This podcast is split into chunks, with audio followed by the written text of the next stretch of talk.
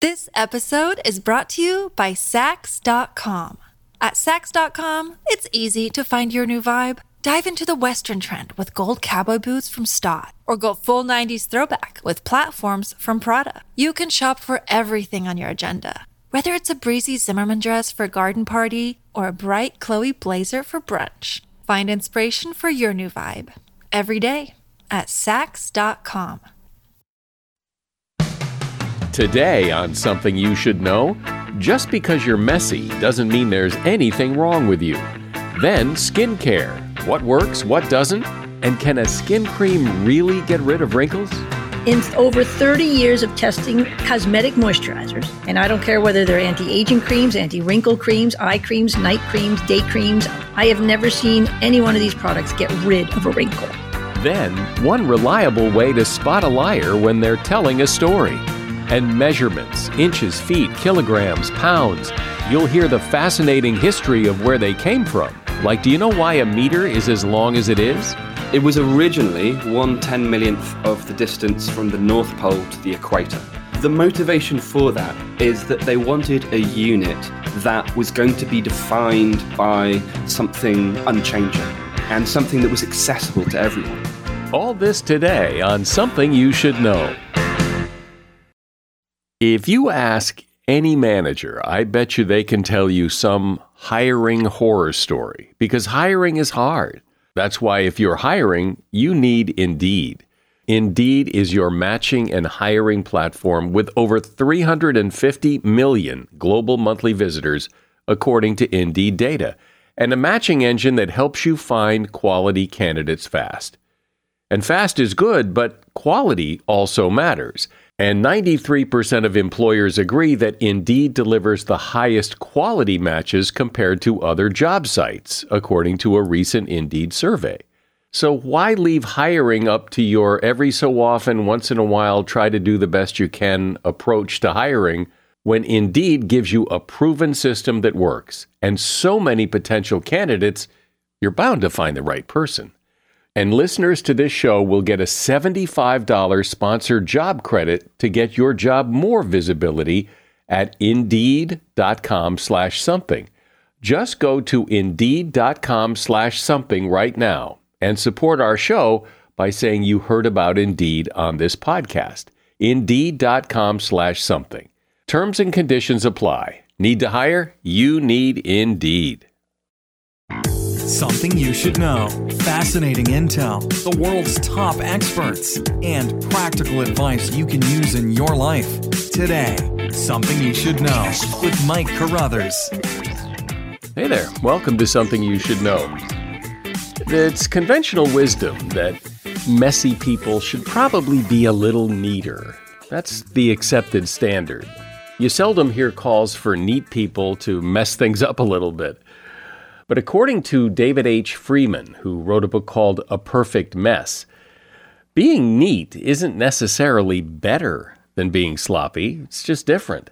In fact, research shows that neat people tend to be more judgmental. They not only want their lives to be neat, they want sloppy people's lives to be neat.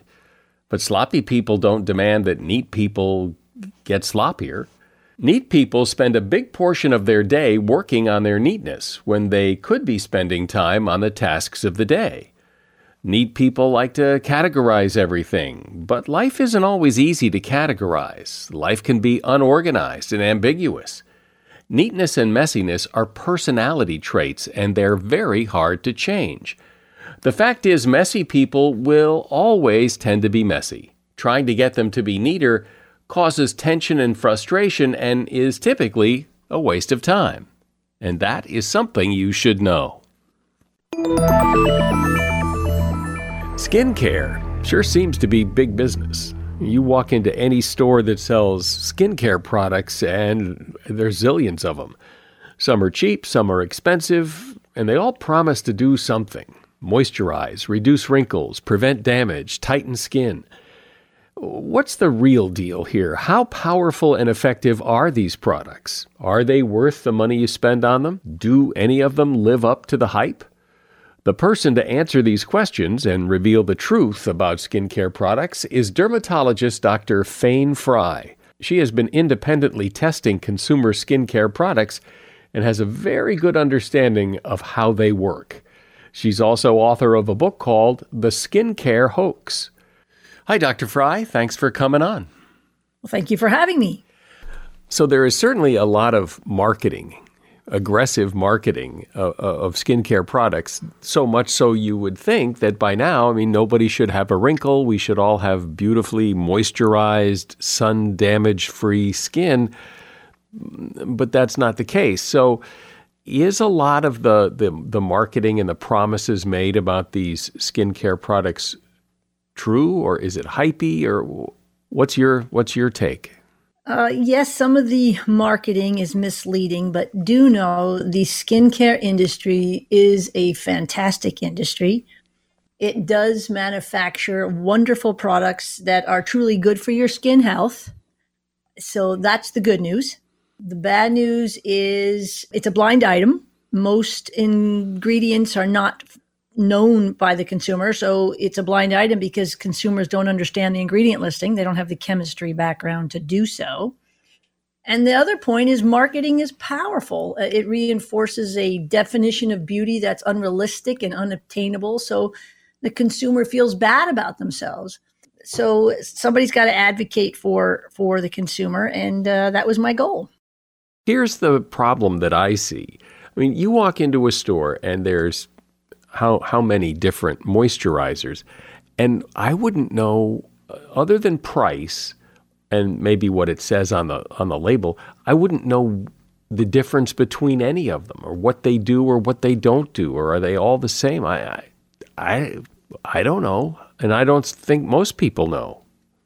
Right. Like I said, the most important information on a skincare product is the ingredient listing. But again, because consumers don't understand the ingredient listing, they base their product selection on the front display panel. And that front display panel has what the product is and the amount uh, as far as fluid ounces that's required. But after that, you have a lot of marketing real estate. In addition, how do people pick products? Right, Mike? They ask their friends, they look at a magazine ad, or they listen to the media. And so, where do you find are the big points of confusion? For example, what? Well, first of all, you have to understand these products are cosmetics. And in our in our country in 1938, we passed a law that said if you're a manufacturer and you intend to to make a product and sell it, if that intention of that product is to really change the structure or the function of any organ, but in this case we're talking about the skin, if your intent as the manufacturer is to change the structure or function, by law, it's a drug. And if it's a drug, it has to go through the FDA and it has to get pre market approval. It has to prove safety and it has to prove efficacy. If the intent of your product, Mike, is to just beautify, like lipstick, just to make somebody look better or adorn, you don't have to get pre market approval. But again, the intent of that product is not really to change the the structure or function of the skin. So that's why when you preface this by you know you know this all can't be true. It can't be true because these are cosmetics we're talking about, not drugs. So with something like moisturizers, because I don't buy a lot of skincare products, but you know I use a moisturizer. I know that there are moisturizers that are pretty cheap and some that are, you know, hundreds and hundreds of dollars and it just seems so confusing. Like, how, why would you pay that much? I, I mean, all it's doing is moisturizing. So, so what's the real truth here? So the truth is this: there's no correlation between what you pay for a moisturizer and how well it works. And I know this because I test these products in my office. I have a machine. It's called a corneometer, and it actually measures skin hydration. So you'll put a product on the skin for a week. We'll test the water content before you start using the product and a week later, and I can tell you whether the product works. That's first and foremost. So we know what works, and we know there's no correlation between what you what you pay and how well that product works. I recommend people buying products from reputable national and nationally known brands. They have the resources to make the best products. They have the resources for using ingredients. They do testing as much as testing is done. Um, and, and these products are available. So that's why I recommend that.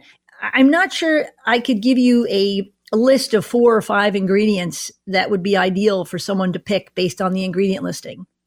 It would be much like picking a cake. How do you pick a good cake? Well, some of it is taste, but the best cakes, it depends on the combination of ingredients and the quality of ingredients, and of course, your personal preference.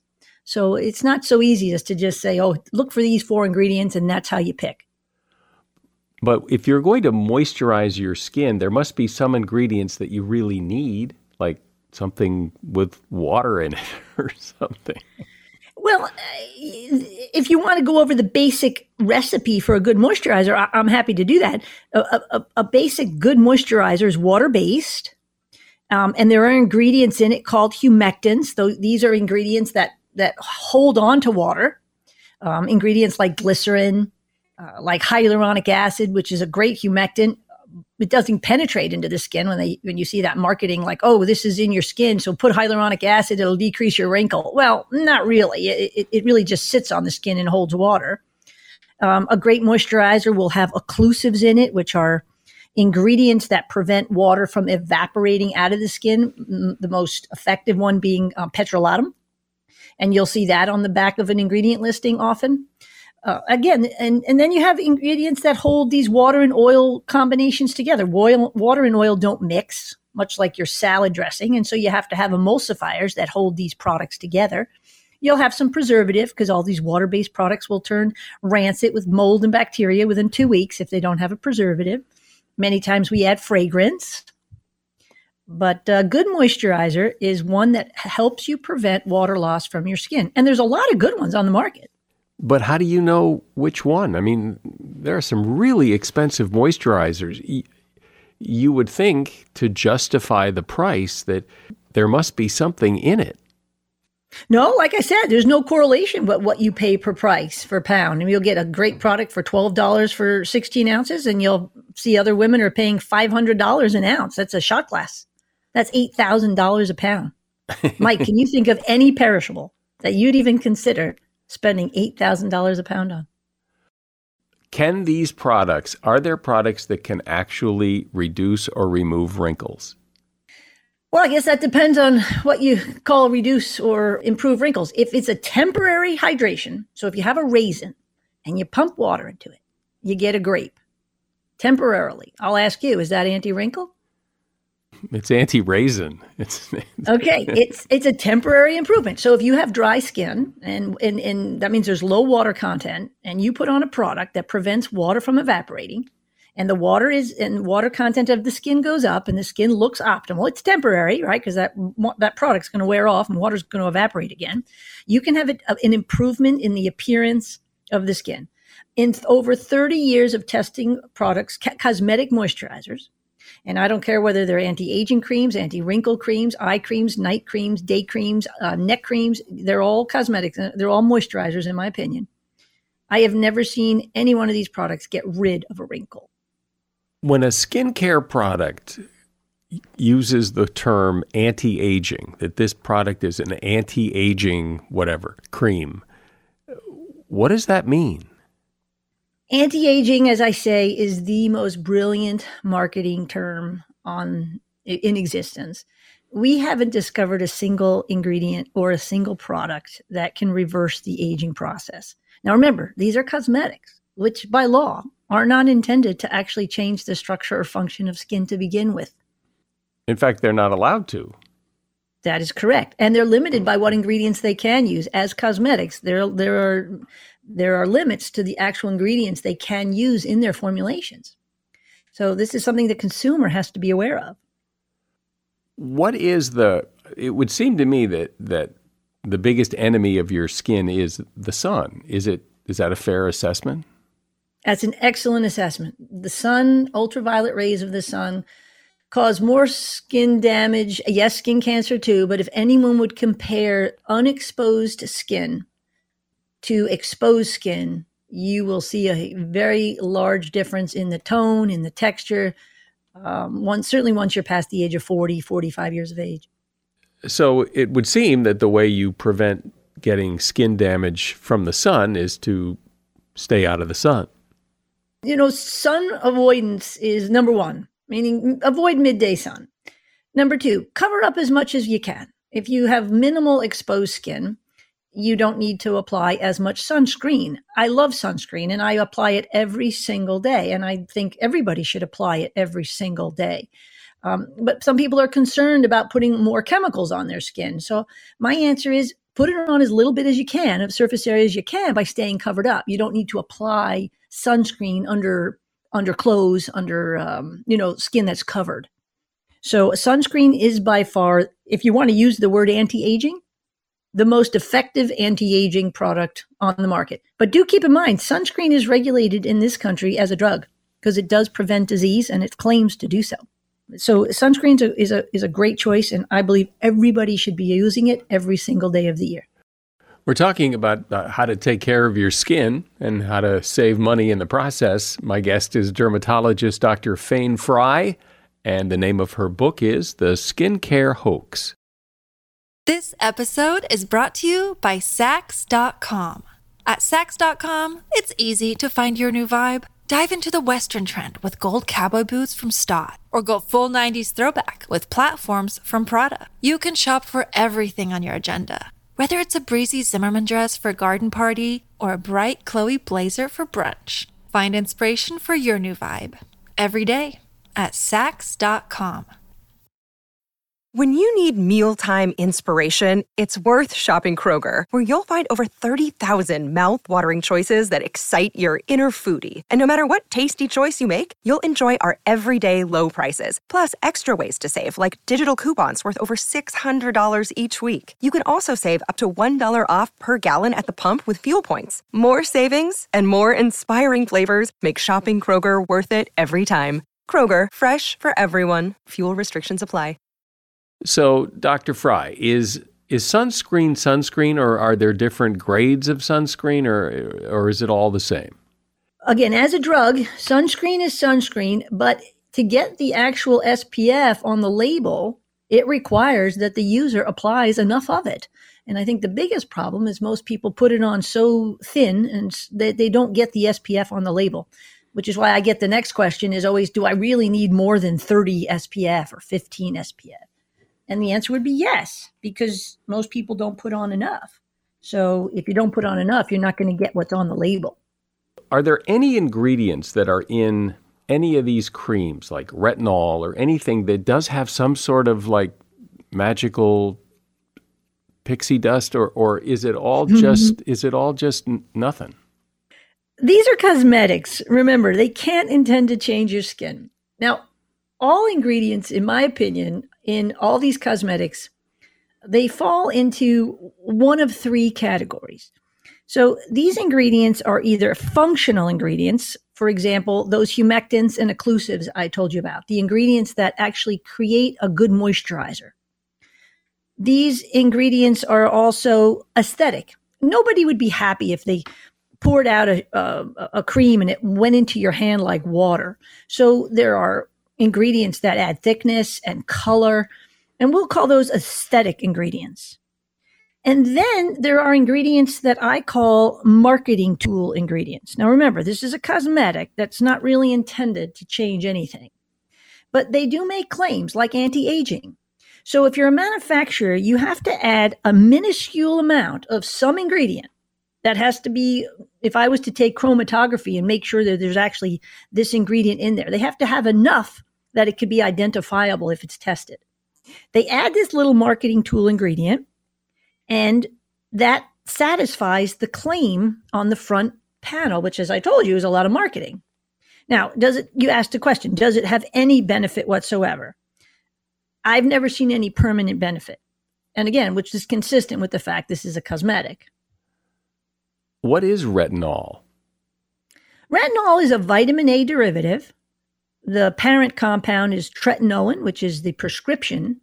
It is um, very well tested in a petri dish. It definitely has an impact on gene rearrangements. It has an effect. But when it's put on the skin, um, the ability for retinol to actually penetrate 20 layers of dead tissue, which is what the top 20 layers of your skin are, the barrier, through another 60 layers of top layer of skin, below a basement membrane, into a second layer of skin called the dermis, where the wrinkles and the real aging um, changes occur. Not likely going to happen. Sounds like it would be impossible to happen. Some people feel that it helps, it makes them feel better. I have never looked at anyone, Mike. If you ever walk down the street and you run into somebody you haven't seen in a long time, and you look at them and they say, you say, "Wow, you know, Susie, you look fantastic," and she says, "Well, that's because I'm using this magic retinol cream." It, it just doesn't happen. Just doesn't happen. Um, again, far- this is a cosmetic, which is not intended to make any permanent change in anyone's skin. What about soap for your skin? Is there a big difference between one soap and another? Well, soap by definition is a combination of animal fat and a it's a salt of animal fat and lye. Um, it's got a high pH. That's what soap is. The original ivory soap was a soap, and it's it's very effective at cleaning, but it's also very drying for the skin because the pH is so high. So companies have created some really nice lower pH, five, six, what we call synthetic detergent bars, um, Syndet bars, if you will. Uh, Dove Beauty Bar is an example it cleanses adequately, but it's not as drying.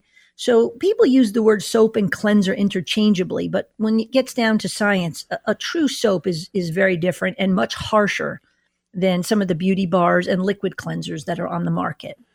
It's interesting that many people treat the skin on their face differently than the rest of their body that the face gets special facial cleansers and facial this and that and then you use something else for the rest of your body. Is is that a good practice? Is there some reason for doing that?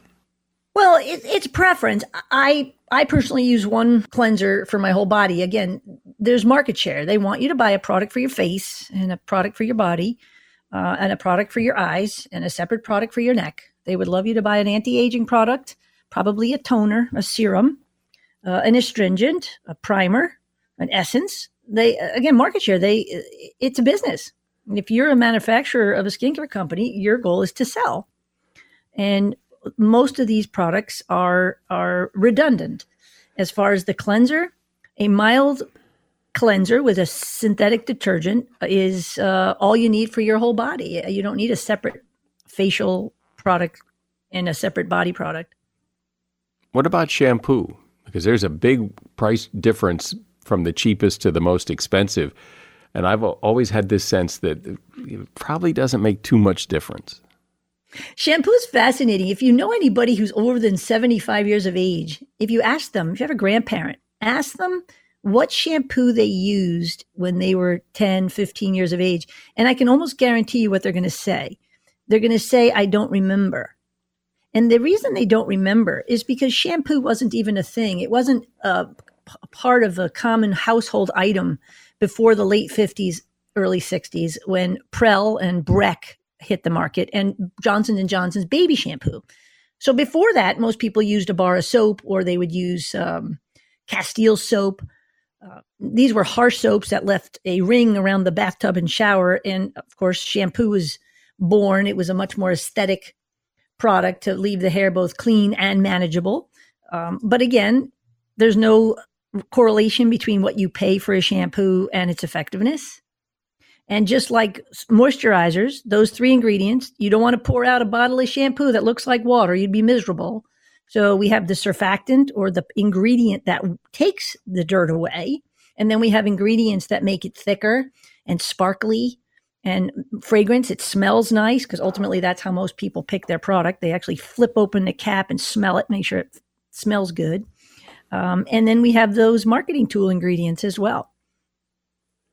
But a lot of shampoos uh, uh, make claims like you know thickens your hair, vo- maximum volume. Uh, it seems that shampoo really only has one task, and that's to clean your hair. That is correct. Shampoo is designed to clean. Conditioners are designed to leave the hair manageable. It's very difficult to create a product that can do both. Because if your product is trying to strip things off the skin, as the shampoo does, it's very difficult then to leave the hair manageable with a coating of something that leaves it you know, pleasing to the consumer, which is why, in my opinion, those two in one products don't work very well. If you wanted to buy a shampoo that's going to clean your hair, I would suggest a separate conditioner to help keep it manageable. And these are all cultural pleasures. You don't need any of these, really. So, since you're the expert, give us a peek as to what products you use. Well, I have hundreds of products because I'm always testing them. But if I wasn't testing them, the one single product I would have on my vanity is sunscreen. And it could be a spray, you'd spray it into your hand and put it on your face and spray it on your body. It could be a lotion, it could be a stick. You can pick any form of broad spectrum SPF 30 or higher sunscreen you like, but it should be used every single day, January through December, regardless of where you live. Because I'm a true believer, you get a lot of ultraviolet light just incidentally walking to the drugstore, walking to your mailbox, etc. And that would be the one single product that I would recommend everybody have. Uh, moisturizer, if you have dry skin. I live in the Northeast. Uh, it gets dry in the wintertime, and oftentimes uh, moisturizer helps. Skin is optimal when the amount of water in the skin is optimal because it functions better. So, a moisturizer, if you need it, is ideal. And the third product I'd keep on my vanity is petroleum jelly. I think it's the most versatile product on the market. It can be used for many things runaway eyebrows, chafed skin, protection of the lips, dry elbows and knees. So, those are the three products that I recommend my patients keep in their vanity. One thing I really like is on your website, people can go and answer a few questions about the kinds of products they're looking for. And then you make recommendations based on your testing, and, and people can buy the product right there on your website through your Amazon link. But even the, the 4% that you make from Amazon, you donate to charity. So you truly have no skin in the game here other than to provide good information to people. And I think that's uh, that's admirable. Dr. Fayne Frey has been my guest. She is a dermatologist and author of the book The Skincare Hoax. There is a link to that book at Amazon in the show notes, and also her website, fryface.com, F R Y F A C E.com if you want to check that out and look for products. And there's a link to that also in the show notes. Thanks, Doctor. Thank you for being here. Mike, it's been an absolute pleasure speaking with you today. Thank you for having me. As a listener to something you should know, I can only assume that you are someone who likes to learn about new and interesting things and bring more knowledge to work for you in your everyday life. I mean, that's kind of what something you should know was all about. And so I want to invite you to listen to another podcast called TED Talks Daily. Now, you know about TED Talks, right? Many of the guests on Something You Should Know have done TED Talks. Well, you see, TED Talks Daily is a podcast that brings you a new TED Talk every weekday in less than 15 minutes. Join host Elise Hu. She goes beyond the headlines so you can hear about the big ideas shaping our future. Learn about things like sustainable fashion, embracing your entrepreneurial spirit, the future of robotics, and so much more. Like I said, if you like this podcast, something you should know, I'm pretty sure you're going to like TED Talks Daily. And you get TED Talks Daily wherever you get your podcasts. We measure things. That's what humans do. We want to know how much, how far, how long, how heavy, how many. Measurement allows us to organize everything in our lives. I mean, imagine if there were no standards of measurement. Everything would be chaos. The story of how and why we measure everything is a fascinating one. And joining me to tell it is James Vincent. He's a senior reporter for The Verge and author of a book called Beyond Measure the Hidden History of Measurement From Cubits to Quantum Constants. Hi, James. Welcome. Hi, Mike. Thanks for having me. So, I was surprised to learn that even the standards of measurement change. And in fact, you covered what you would call, I guess, the redefinition of what a kilogram is back in 2018. So maybe this would be a good place to start because I, I would think a kilogram is a kilogram, like an inch is an inch and a pound is a pound. So why did the definition of a kilogram change? The, the big thing that they changed is that the kilogram used to be based on a physical standard. So there was such a thing as the kilogram. Um, it was created along with the meter during, and you know the other units of the metric system uh, during the French Revolution, and that eventually became what we is officially known as the System International or the SI, um, which has a lot of more units in it, but it's, it's basically the metric system. Um, and these units used to be based on physical standards. There was a kilogram, there was a meter. So everything, every unit in the world, every kilogram in the world was, technically speaking, a copy of this physical kilogram. Uh, and it was a small little weight uh, made of uh, platinum iridium alloy, about the size of a hen's egg, very small because the, the metal is so dense because it's meant to you know be unchanging over time. And they kept it in a vault, underground vault uh, near Paris in uh, in Versailles, and they had two of them over the centuries. And then in the sort of the middle of the 20th century, they discovered that the most recent one, uh, which is known as the International Prototype Kilogram, was losing weight. And it wasn't losing much weight, it was losing about 50 micrograms, which is about the weight of a single eyelash. But in the sort of the high precision world of um, scientific metrology, the science of measurement, that's pretty consequential. Um, so what they did is that they redefined the unit, so it's no longer based on a physical object, but it's based on universal constants, in this case, quantum constants. So these are sort of calculations or figures that we think are unchanging throughout reality. So, for example, the, the meter used to be based, as the kilogram was, on a physical standard. And eventually they found that this was too imprecise. So they moved it to this sort of definition based on the distance traveled by light. So it's, it's essentially it's tied to the speed of light. So uh, this is sort of the big project of the System International of the metric system, is that over the centuries they started off as physical standards, and they've all become uh, these standards based on universal physical constants. And the idea is that by doing that, um, the units become unchanging. So they're based on the speed of light, they're based on the spin of atoms, they're based on things that you know we think are the same throughout the universe we have these different standards of measure. You know, we have an inch, but then we have a foot, which is 12 inches. Is there any sense of like where each of these individual measurements started? Well, each each unit tends to have um, its own origin story, and some of them are like the metric system. We can say exactly how that came about because there's modern records of it. For things like the cubit, well, we just know someone decided to base that on the length of their forearm. For the inch, for example, uh, we know that that was uh, a sort of common unit used throughout Europe and was usually taken to be the width of the thumb. And now that sounds like a short inch, but if you take the width of your thumb and you press it down flat on a surface and measure the the, the exterior across the widest part of the knuckle, that that will be an inch. Um, and we had actually there's a very interesting uh, bit of law from um, King David of Scotland, uh, which I think about the 13th century, where he says that if you want to define an inch, you need to take the thumbs of three men, one small, one medium, and one large. And then you take the measurements of all their thumbs, and then you add them up and you divide it by three. And that gives you the average length of the thumb.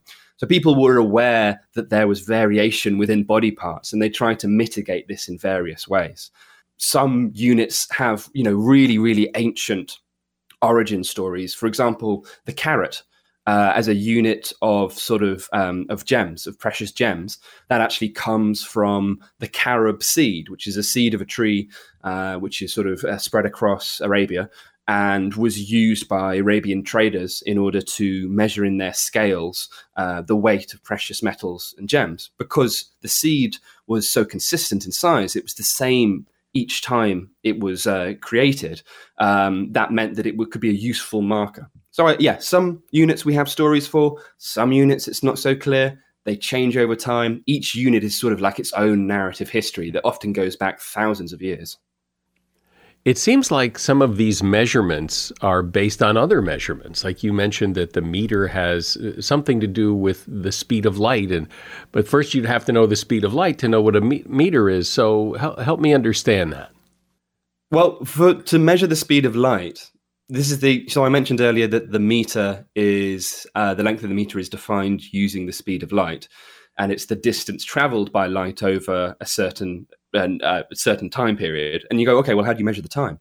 And we measure the time because the second is based on the number of frequency changes of a certain atom, cesium 133. And it sort of it flips back and forth between these two levels of frequency, essentially. It's like it, it's like it's flipping, it's like it's turning around, essentially. And we count the number of rotations that it makes in order to define the second. So there is, you know, there is something sort of that can be counted at the end of all that.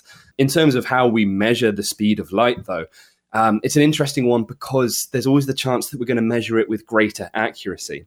And what we do have for the speed of light, we have an agreed upon speed um, that we think this is as accurate as we're ever, ever going to get. But there could always be more decimal places further down the line. It seems that much of the world uses the metric system, but in the United States, we still tend to use you know, inches, feet, yards pounds, quarts, gallons. We don't use a lot of the metric measurements, and and I wonder why. The reason why the US never went metric, there's lots of explanations for it. One of the ones is that when the metric system was being defined, it was during the French Revolution, as I mentioned earlier, and the meter, which was the key unit of the metric system, was defined as one ten millionth of the distance from the North Pole to the equator. So that's the meridian line. And you have to pick a specific meridian because the uh, the surface of the Earth is not is not a uniform shape. So that distance differs depending on whereabouts on the Earth you take it. The French, very understandably, uh, decided to pick the Paris meridian. That is the meridian that runs through the center of Paris. The Americans and the British both thought this was um, a little too localized they thought that it meant that the metric system was inherently foreign. And so that was something that made people reject it. You know, at, at, the time that the metric system was being made, there was a lot of support for the metric system in America. A lot of people from Washington to Jefferson all said, you know, we're pro metric. We think it's a great system. It has all sorts of advantages. It's going to unite the world in this frictionless world of trade. Uh, we should get onto it. And you know, quite understandably as well, you guys, uh, you had pretty important things to get on with at that period. You know, you were you were creating a country from scratch, so understandably, measurement was not necessarily the highest thing on the agenda.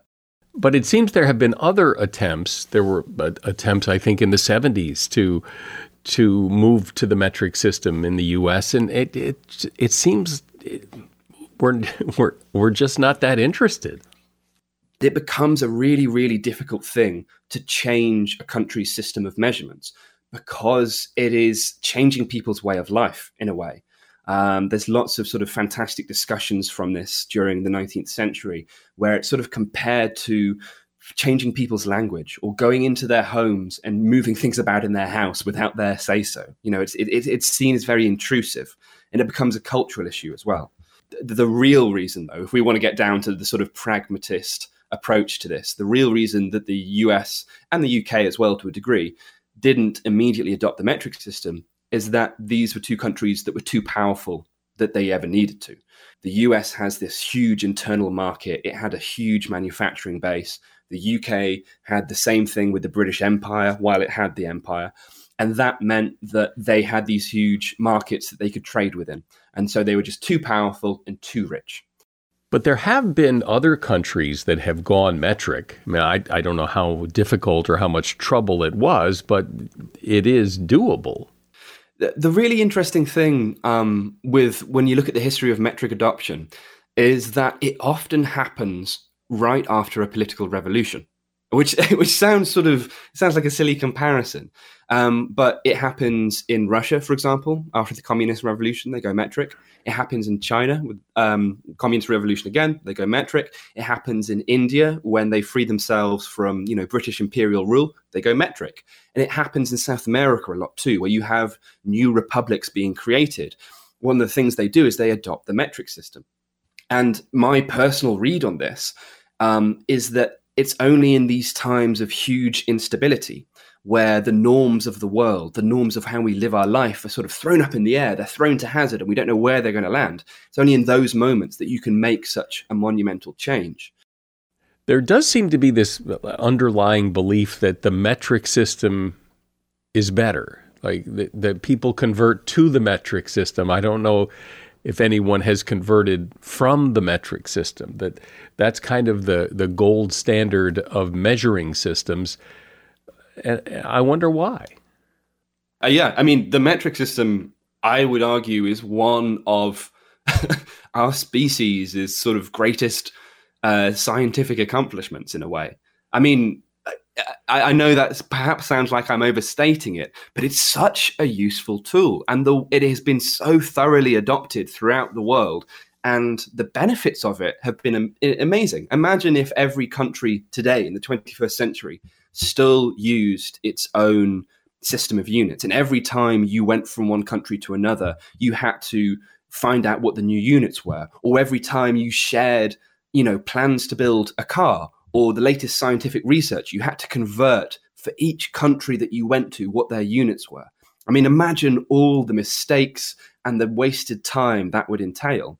Um, when the metric system was having a sort of uh, uh, a, a, real surge in the 19th century, people compared it to um, the introduction of a single language for the world.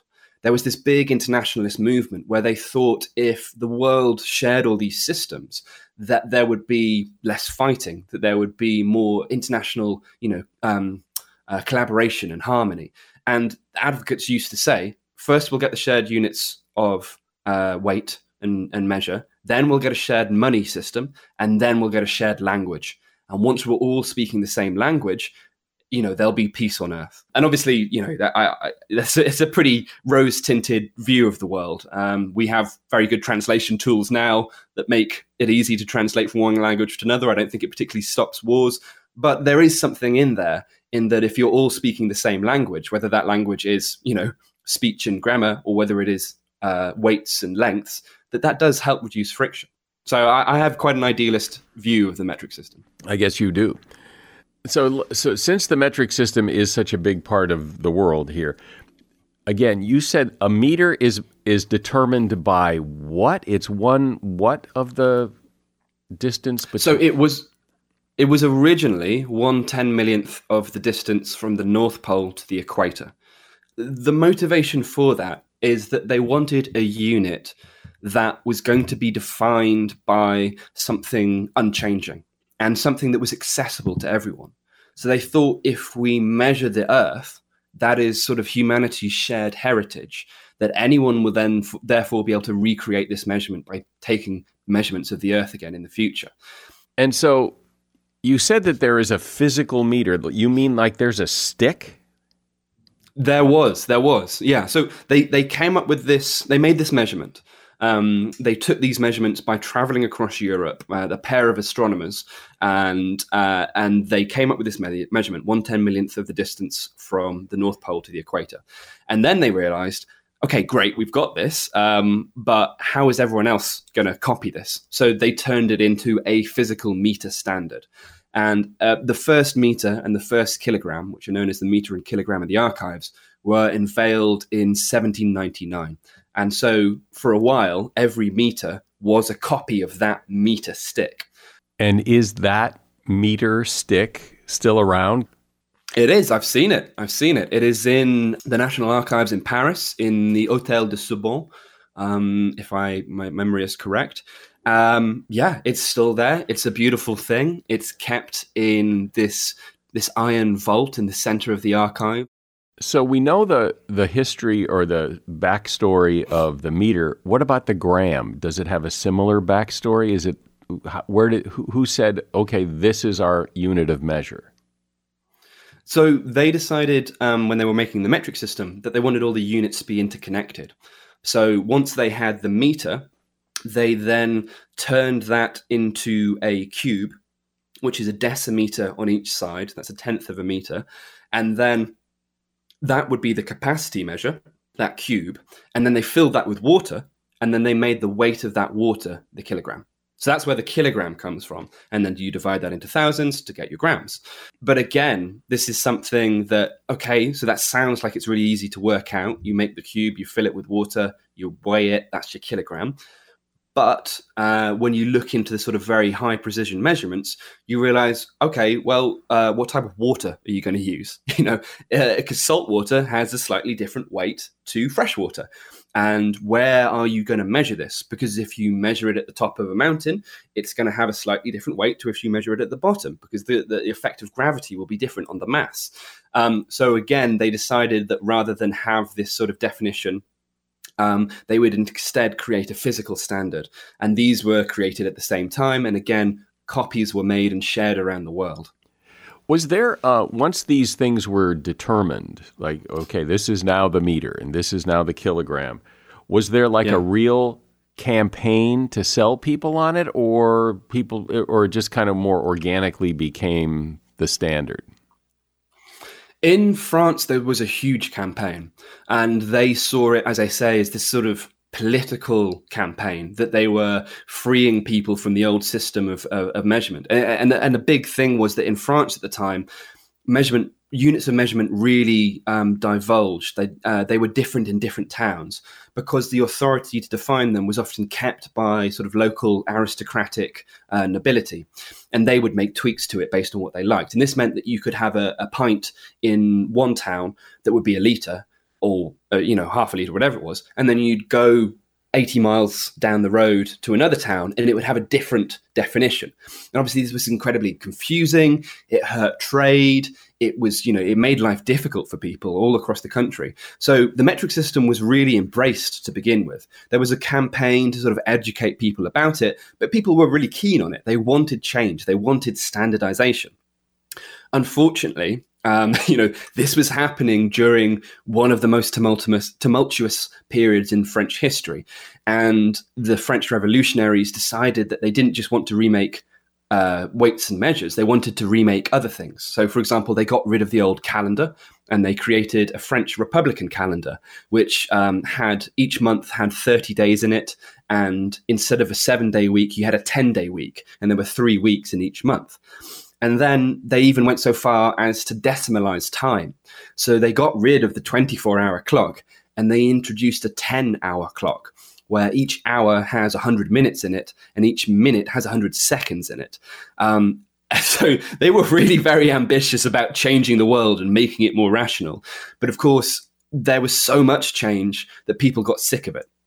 And when Napoleon took power in his coup, he got rid of most of the metric system because he thought it was just too much. It was too much. He said it was tormenting the people with trivia. He thought they didn't, they couldn't handle it. Why is a mile as long as it is? I mean, wh- where does the mile come from? So the mile um, was an ancient Roman unit of measurement that originally was um, mille passus, which meant a thousand paces, and you know that's it. That's it in the title essentially. Um, that they they had a, a unit was which was a pace, and they thought you measure out a thousand of them, and it becomes a mile. Obviously, that's you know depending on your length of a stride, it's not really quite a mile. But what often happens in the, the history of measurement is that even if um, the value may fluctuate. Sometimes the unit name stays the same because it's one that people are used to, and it just gets standardized in different ways over time. I would imagine that in the quest to standardize units of measurement, that there have been some pretty unusual units of measurement that uh, kind of defied standardizing. Uh, can you talk about some of them? So there is a Finnish unit of length that was known as the peninkulma, and that was the distance at which a dog's bark could be heard.